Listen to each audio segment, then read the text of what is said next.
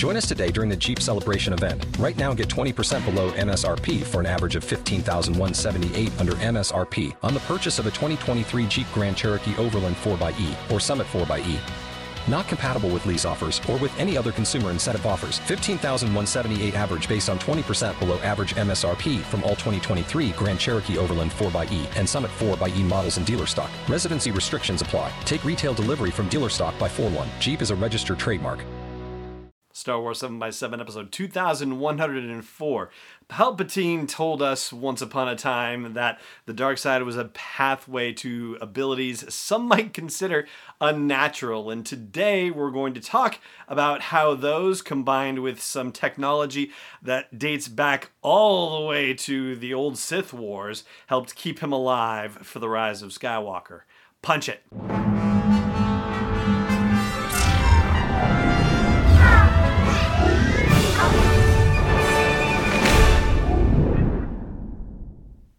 Rebel Rouser. I'm Allen Voivod, and this is Star Wars 7 by 7 your daily dose of Star Wars joy, and thank you so much for joining me for it. So, we are continuing our conversation about The Rise of Skywalker Expanded Edition, that's the novelization, and in specific, the audiobook version narrated by Marc Thompson. Thank you again, by the way, to Penguin Random House Audio for sending me a copy to check out. And in this particular case, for today's episode, we're going to talk about a couple of things related to the scene where Kylo Ren first encounters Emperor Palpatine. Now, there is a particular reason why the novelization is actually very important to our understanding of Palpatine in The Rise of Skywalker, and that's because there are no other sources of information about him in there for the most part. I mean, if you know of something, let me know. But here's what I can tell you that doesn't exist that whole dog that didn't bark in the nighttime situation. The Rise of Skywalker Visual Dictionary doesn't have anything about Palpatine in it. The Galactic Guide doesn't have anything about Palpatine in it.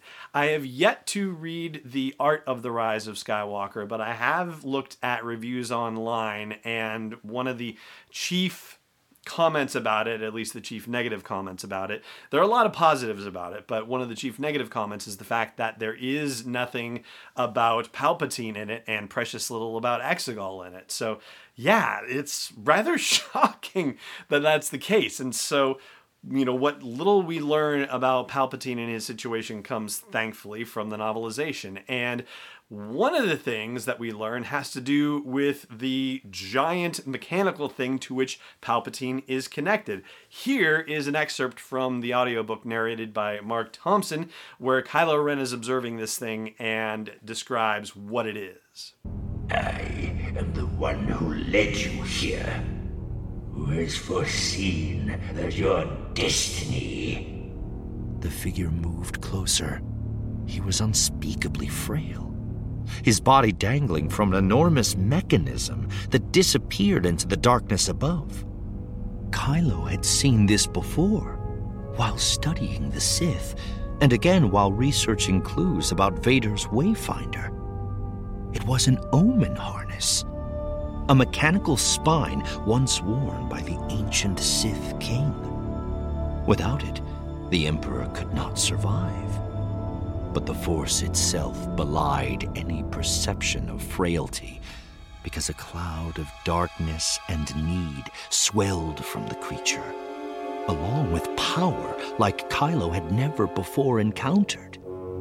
It was exhilarating now, when I heard this and went to look up what an Ommin harness was, it put me in mind of Anthony Daniels and what he said about Chris Terrio about him being steeped in Star Wars lore. This is certainly something that would indicate that, or at least provide evidence thereof. Here is from Wikipedia King Ommin's mechanical exoskeleton was a metal armature used by King Ommin, ruler of the planet Onderon, and this is millennia before Saw Gerrera was active.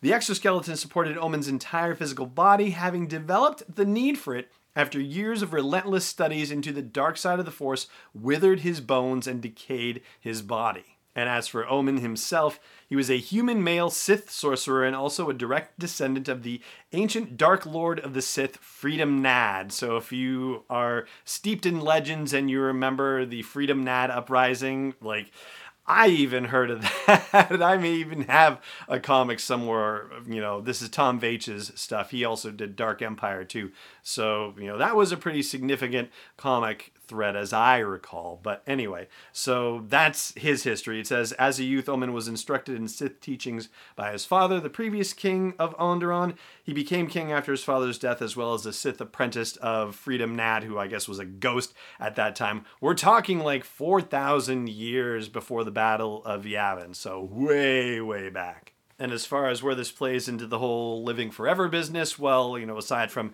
keeping Ommin alive, Freedom Nad himself lived 4400 BBY to, yeah, 4300 roughly ish. At least so everybody thought, but it was just his body that was gone, but he was still living in spirit somehow until 3997 BBY. Ah, yeah, yeah, I don't know. so, anyway, what you need to know is that this was apparently steeped in some very old Legends lore. And then there's some newer stuff at play here as well, which I will let Marc Thompson tell you about in another excerpt from the audiobook here.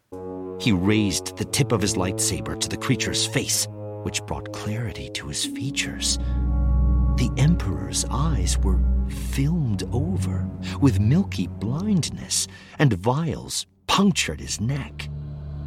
All the vials were empty of liquid, save one, which was nearly depleted.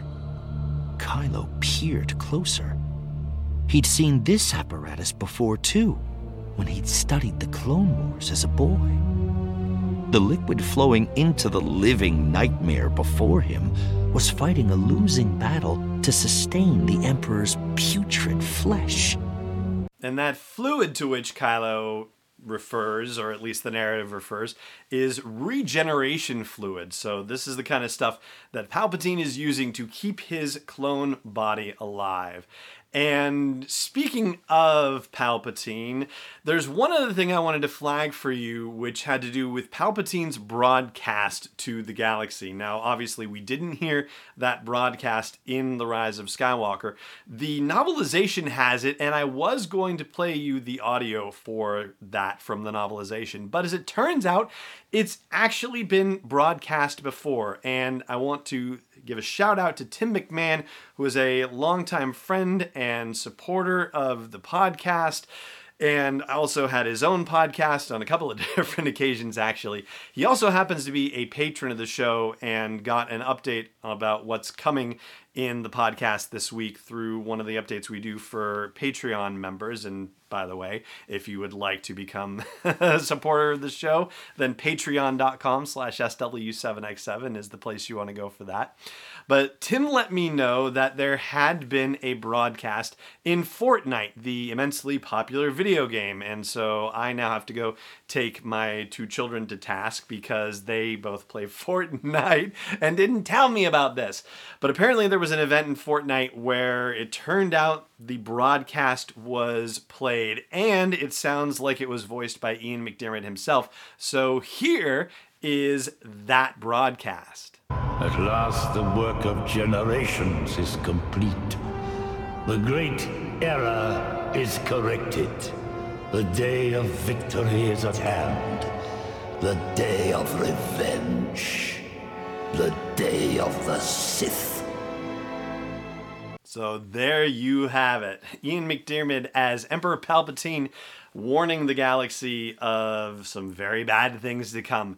And thank you again to Tim McMahon for letting me know about that in time to share it with you here on the show. And thank you to all the patrons of Star Wars 7x7 for supporting me and delivering this daily dose of Star Wars joy to you. If you would like to join their ranks, please do consider checking out patreon.com slash SW7x7. And that is going to do it for our look at the Rise of Skywalker Expanded Edition novelization today. Thank you so much for joining me for the show, as always, and may the curve be flattening for you, wherever in the world you may be. Podcast is not endorsed or sponsored yet by Lucasfilm Limited, Disney, or 20th Century Fox. It is intended for entertainment and information purposes only. Star Wars, the Star Wars logo, all names and pictures of Star Wars characters, vehicles, and any other related Star Wars items are registered trademarks and or copyrights of Lucasfilm Limited or their respective trademark and copyright holders. May the force be with them. All original content is copyright 2019 by Star Wars 7x7. We hope you love it.